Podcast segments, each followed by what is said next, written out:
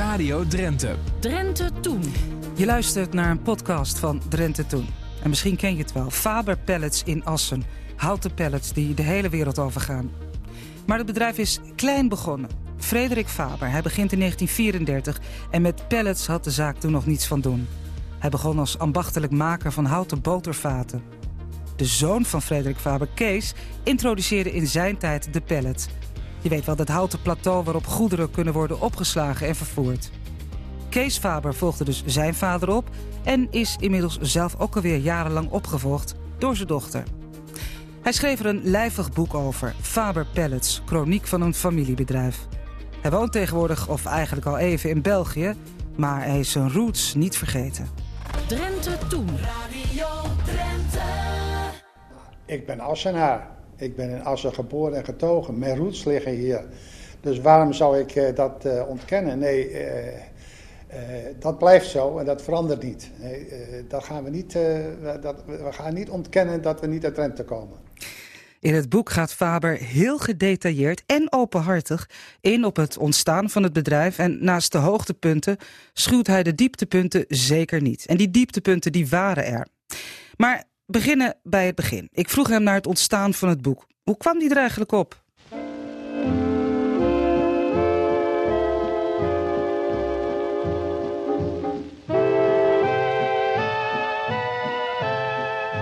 Op een bepaald moment eh, kwam ik in bezit van de brieven eh, van 1934 tot 1940, als ik geboren word, tussen mijn ouders. En die schreven elkaar twee keer per week. En de een vanuit Meppel en de andere vanuit Assen. En dan moet je je voorstellen in die tijd, als je om 11 uur s morgens een brief postte, werd die s'avonds, smiddags, eind van de middag, nog bezorgd. Die, die correspondentie die is helemaal bij elkaar gebleven. Ik heb die nooit willen lezen. Mijn vader is overleden in de tachtige jaren en ik heb die nooit willen lezen, want ik vond dat het iets persoonlijk tussen die twee mensen was. Op een gegeven moment zei dus iemand, een historicus, zei tegen me, je moet het toch eens een keer gaan lezen. Ben ik gaan lezen en dat leest als een boek. Het is prachtig om te lezen. Al die, die hele, wat er gebeurd is, want ja, ze moeten een bedrijf opbouwen. Ze zijn bezig met hun eigen relatie. En die oorlog zit eraan te komen. Allemaal dat, dus, dat is buitengewoon interessant te lezen. Mijn vader heeft er overigens een paar brieven uitgehaald. Dat kun je zien. En waarschijnlijk zijn het brieven die, eh, waarvan, ze waarvan hij zegt, nou, die moeten ze maar niet lezen. Dus dat was één ding waarom ik dit boek eh, dacht, ik ga daarover schrijven. Het tweede is dat ik dus eh, vind dat, eh, en dat was ook echt eerst mijn bedoeling, om het alleen maar te doen voor mijn familie. Om te laten zien als ondernemer hoe je bepaalde situaties kunt oplossen.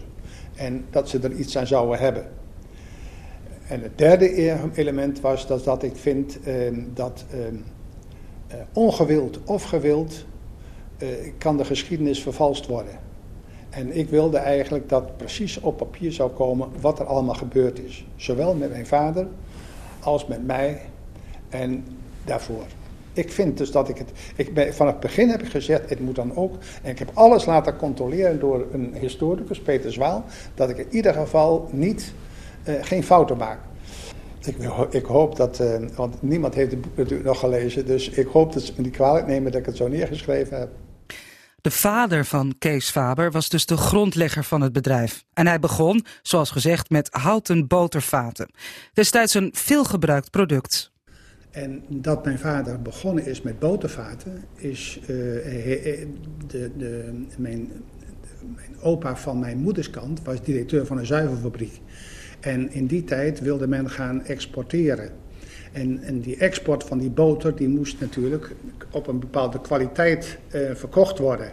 En alle zuivelfabrieken die wilden exporteren, moesten zich aan die kwaliteit onderwerpen. Om dat allemaal natuurlijk een, een, een boost te geven. En toen werd er dus een boterkeuring opgezet in Assen. En toen eh, mijn vader mijn moeder leerde kennen, toen zei eh, de eh, vader van, eh, van mijn moeder, zei van joh, luister we moeten nog ergens, de verpakking voor die boter, die moet nog gemaakt worden. Die kunnen we uit Friesland halen, bij Halbertsma. Maar we moeten eigenlijk in Drenthe ook een bedrijf hebben die, die vaten maakt. En er waren 50 zuivelfabrieken in die tijd in, in Drenthe. Dus ehm, eh, je, in Assen zat je goed, eh, dus enerzijds die kwaliteitscontrole en anderzijds dus dat je dus in het centrum van de activiteiten van die boter, eh, botermakers zat. Daardoor besloten ze dus in Assen te beginnen met een klein spulletje. Nou, hij, hij heeft natuurlijk toch wel voor de oorlog al wat problemen. Ehm, en ehm, het begint, en dan moet wordt hij opgeroepen voor de militaire dienst. Dan moet het bedrijf moet dan doordraaien terwijl hij zelf niet aanwezig is. Dat gebeurt voor het eerst, dacht ik, in 1938. En dan eh 39 opnieuw en dan eh, de mobilisatie. Dus ehm, eh, eh, eh, dat heeft wel, hij heeft veel afwezig en dat is niet goed voor het bedrijf. Dan huurt hij wel zijn broer in, dat is een, een rasverkoper, Herman. Die gaat dan ook voor hem verkopen. Maar ja, ehm, en, eh, de, de baas zelf, die alles in zijn hoofd heeft, die is er, die is er niet bij. Eh, ik moet altijd zeggen, eh, ik heb hem natuurlijk lang gekend, eh, mijn oom Herman. Dat was een rasverkoper. Die kon, die kon, je, alles verkopen. Hij heeft ook bijvoorbeeld lekkere geurtjes voor dames heeft hij, eh, verkocht. Ehm, eh, hij is later in de ehm, elektrische apparaten gegaan. Dat kon hij ook goed verkopen. Hij kon ook botervaten verkopen. Hij deed alles. En dan breekt de Tweede Wereldoorlog uit. Het gezin Faber woont in die tijd tegenover het station in Assen. En dat is nog best een gevaarlijke plek ook. Tijdens de Tweede Wereldoorlog draait het bedrijf door, maar wel in handen van en onder de ogen van de bezetter. Er wordt een zogeheten verwalter aangesteld, Willy Spindler. De jonge Kees vindt hem stiekem wel aardig, maar begrijpt van zijn moeder, hoe jong hij ook is, dat dat niet de bedoeling is. Ik schrijf in het boek schrijf ik dat ehm, het was een hele aardige meneer, maar ik mocht hem van mijn moeder niet aardig vinden. Maar hij kwam dus met prachtig mooie eh, cadeautjes aan. Bijvoorbeeld, ehm, eh, wat ik heel mooi vond, was de stenen, bouwstenen. Eh, ja, wat, normaal heb je ze van hout en, en, en, en dat soort zaken, maar deze waren van echt steen. Eh, hij reed, ik reed paardje op zijn knie. Mocht niks zeggen, want ik was geïnstrueerd dat, dat ik niets mocht zeggen van een radio die daar boven in de kast in de hoek stond. Want de radio's moesten ingeleverd zijn natuurlijk. En ik heb het, eh, want ik was natuurlijk in die tijd vier jaar. En ik heb het nooit gezegd. Eh, een kind van vier jaar die zegt wel eens ja, eh, dat of dat of dat. Maar ik heb het niet versproken. Dus dat is op zichzelf allemaal heel erg goed gegaan. Als ik nu even weer terugkom op die Ouwebach. eh daarvan zat een, de, de, de, de vrouw en de dochter zaten ook in het kamp. Ja, en Auerbach, als hij bij ons werkte, dan, was hij, dan eh, ging hij eh, natuurlijk, hij, verdween niet, want ja, voor zijn vrouw en kind wilde hij, ehm, wilde hij natuurlijk eh, dat niet doen. Die moesten wel beschermd worden, want dan werden ze meteen op transport gezet naar, naar, naar het oosten. Overigens, ehm, ehm, wij hebben de dochter nog gesproken. Die is inmiddels overleden, maar ze was getrouwd met een diplomaat en woonde in Italië. En die hebben opgespoord. En zij heeft nog het een en ander verteld van die tijd, toen het, eh, eh, wat er allemaal gebeurde in die tijd. Voor de, eh, voor de oorlog zijn we daar komen wonen. Mijn ouders dachten dat het een veilige plek was. Maar dat bleek dus niet het geval te zijn, want het was bij het station. En het station werd regelmatig bes- be- beschoten. Ehm, eh, tot na de oorlog hebben we daar gewoond. Eh, de woningjes zijn er niet meer, want ze zijn een paar jaar geleden afgebroken. Ehm, en toen zijn we dus naar de Brink ver- verhuisd. Dat was het een, al een huis wat mijn opa van mijn moeders kant had gekocht. Aan de Brink. En daar hebben we jaren gewoond. Met vijf kinderen, ja. ja. En geen meisjes. Heel vaak wordt er tegenwoordig gezegd, die is goed geweest in de oorlog of die is fout geweest in de oorlog. Maar zo was het natuurlijk niet. Het was, er was een enorm grijs gebied. En mijn vader wilde natuurlijk, had een jong gezin, die wilde voor zijn gezin zorgen. Die wilde ook voor het bedrijf zorgen. En ehm, eh, dat was helemaal niet eenvoudig in die tijd om dat eh, bij elkaar te brengen en, en, en het goed te doen. Daar kwam bij dus dat hij ook nog eh, natuurlijk ehm, ehm, connecties had, zakelijke connecties, die in het kamp Westerbork zaten. Daar spreken we ook over in het boek. En, en, en hij heeft dus mensen in het kamp voorzien van eh, allerlei spullen, zoals winterjassen en, en, en, en, en eten en drinken en dat soort zaken. En, en dat moest allemaal gaan in kleine pakketjes. Ehm, dat kon je natuurlijk niet zomaar krijgen, want alles was op de bon. Dus dat moest op de zwarte markt gekocht worden. Dat deed mijn moeder allemaal. En, ehm, dan gingen die pakketjes gingen dus naar uh, Westerbork toe. Ehm, en, met name, en ook geld. Mijn vader had op een gegeven moment had hij, uh, bij de meneer Auerbach, die ook bij hem werkte in de oorlog. Hij werkte dus vanuit het kamp Westerbork bij ons in de oorlog. heeft, heeft hij dus grote bedragen geleend voor mensen. Want je had namelijk in het kamp Westerbork had je uh, geld. Dat was uh, speciaal geld. Al het geld wat uh, de guldens moesten worden ingeleverd en er kwam ander geld voor in de plaats. Maar dat geld was op een gegeven moment bijna niets meer waard. En dus moest alles wat ze wilden hebben, extra wilden hebben, dat moest met, met harde guldens betaald worden. Nou, en dat, heeft, dat, dat werd dus het, werd het, het kamp ingesmokkeld. Die oude Bach overigens, die, um, um, die um, werkte bij mijn vader, maar toen was het bedrijf ook gevorderd door de Duitsers. Want het was een essentieel product, het zagen van hout en platen. Dat had men overal nodig als bruggen in elkaar werden geschoten of op andere wijze. Er is een, een Friesland Riegel is gemaakt in, hier om de, in de omgeving van As. Daar spreek ik ook over in het boek.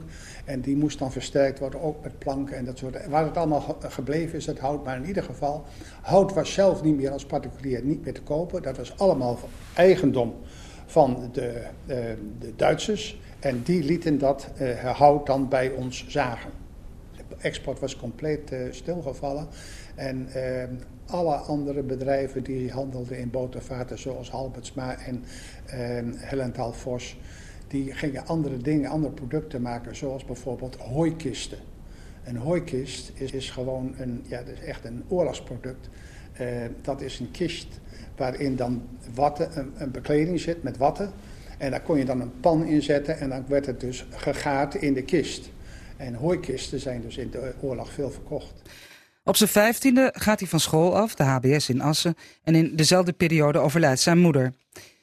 Kees begint als krullenjongen in het bedrijf van zijn vader langs de Drentse hoofdvaart ter hoogte van Kloosterveen. Ja, ik ging van school.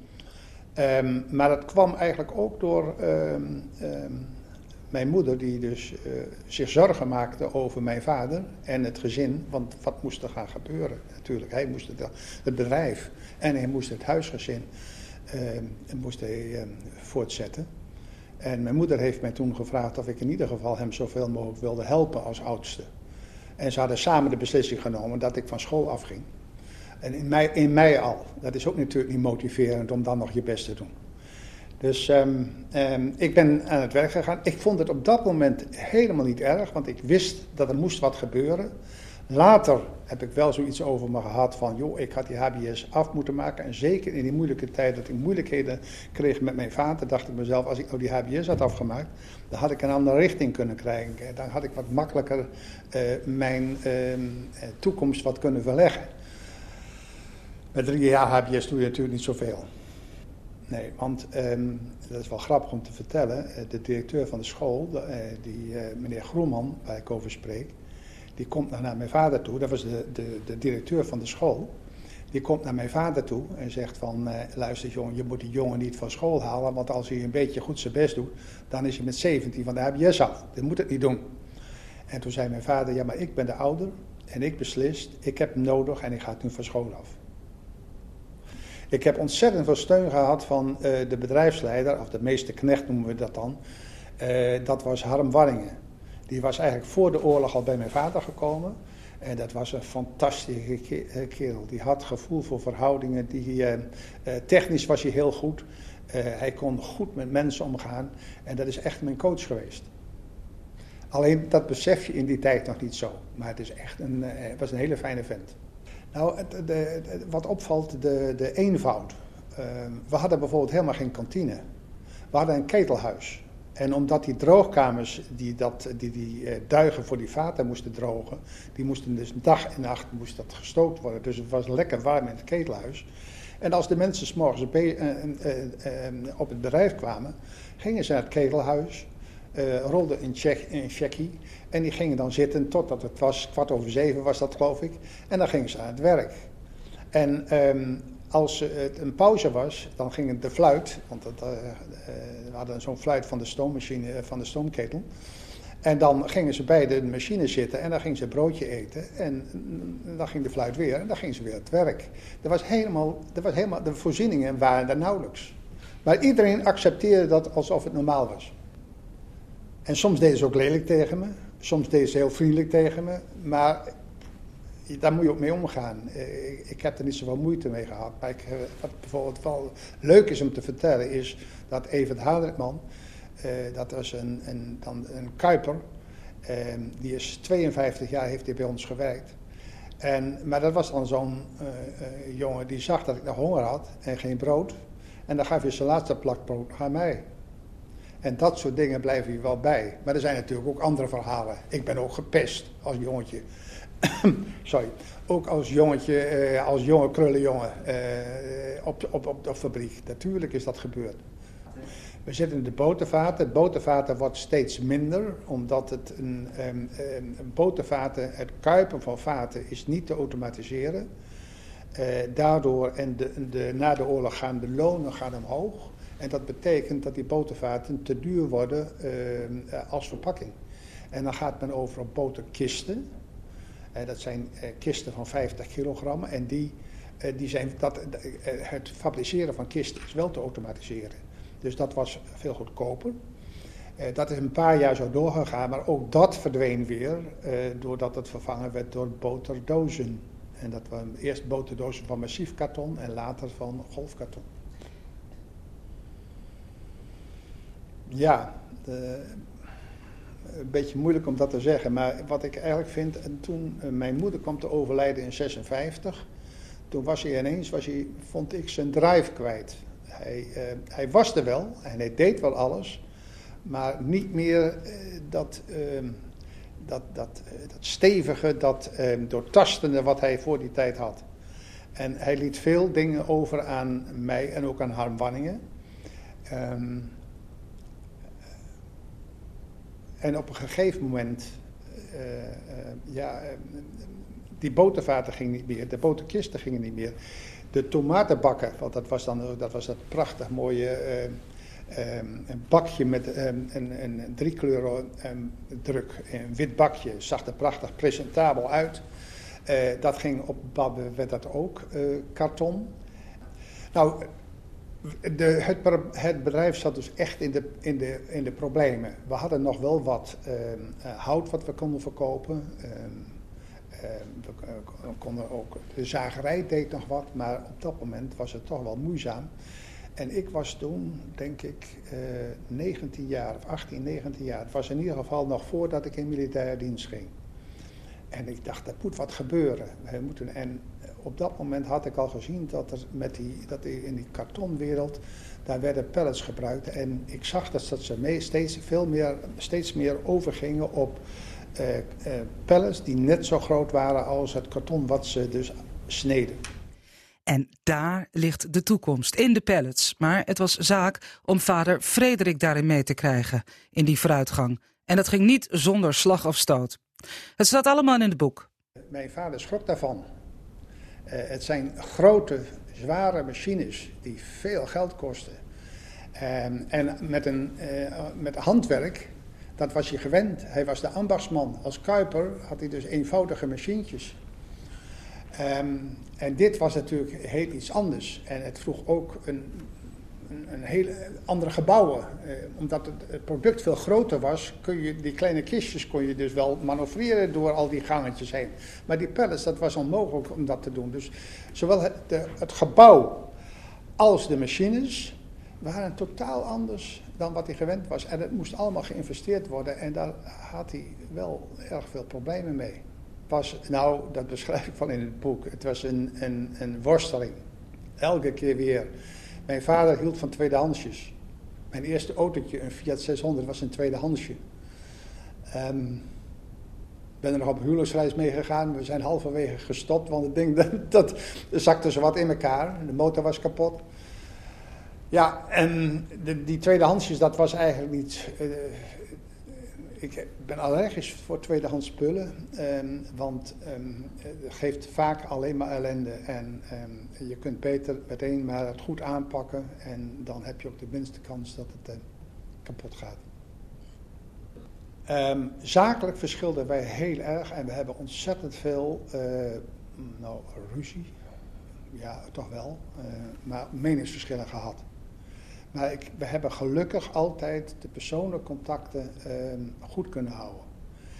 Ehm, ik kon ook bijvoorbeeld, eh, mijn vader had natuurlijk een bepaalde naam in Assen, in een klein plaatsje als Assen. Maar als iemand iets zei wat me niet aanstond, dan, was het, eh, dan verdedigde ik mijn vader te vuur en te zwaar. Ik kon absoluut hebben. Ik mocht zelf alle kritiek van de wereld hebben, maar een ander moest dat niet tegen me zeggen, want dat accepteerde ik niet. Dus zo was die relatie. Het was echt zo van eh, privé. We hebben ook later uh, gezellig een broodje kunnen drinken, altijd. Uh, hij had hele extreme ideeën. Um, een beetje zoals de VVD van Riel destijds. Hè? Dat was heel conservatieve ideeën. En ik was uh, een liberaal, maar mainstream. Dat is heel anders. En wij, wat dat betreft, uh, politiek en uh, zakelijk verschillen wij enorm. Um, mijn jongste broer heeft alles moeten opruimen van mijn vader in Zwitserland. Woonde, hij woonde later in de laatste jaren in Zwitserland. En um, mijn vader heeft alle krantenknipsels die over mij gingen, heeft hij bewaard in een doos, hardhouten doos. Dus uh, ik denk wel dat hij trots geweest is. Je ziet ook heel vaak dat het fout gaat. Ik ben uh, natuurlijk, uh, naast dat ik in, mijn eigen bedrijf uh, gewerkt heb, ben ik ook vaak commissaris geweest bij familiebedrijven. En dan zie je dat het heel vaak fout gaat. Dat kan zijn omdat de vader niet ziet dat zijn zoon niet geschikt is. dat kan zijn omdat de zoon niet um, wel de capaciteiten heeft, maar daar toch op een andere manier mee omgaat, waardoor het bedrijf ook te gronden gaat. Uh, je ziet heel vaak dat het fout gaat in de derde of de vierde generatie. ik ben opgevallen door mijn dochter. En dat was ook nog de jongste ook. Uh, maar mijn zoon zit ook in het bedrijf en doet het ook heel erg goed. Uh, is directeur van een van de werkmaatschappijen. Vliegt heel Europa rond om met de chemische bedrijven zijn producten te verkopen en een poolbedrijf. en mijn dochter ja, is de algemeen directeur. En die doet het goed. Ja, Kees Faber zei het al. De kracht van een familiebedrijf is de familie. Maar diezelfde familie kan ook de ondergang zijn. Het boek van Kees Faber met veel foto's erin heet Faber Pellets, Chroniek van een familiebedrijf. En medeschrijvers zijn Jeff de Jager en Peter Zwaal. Je luisterde naar een podcast van Drenthe Toen. Dankjewel. Laat eens een beoordeling achter, vinden we leuk. Of luister ook eens naar onze andere podcasts van RTV Drenthe. Cassata of de Sportcast.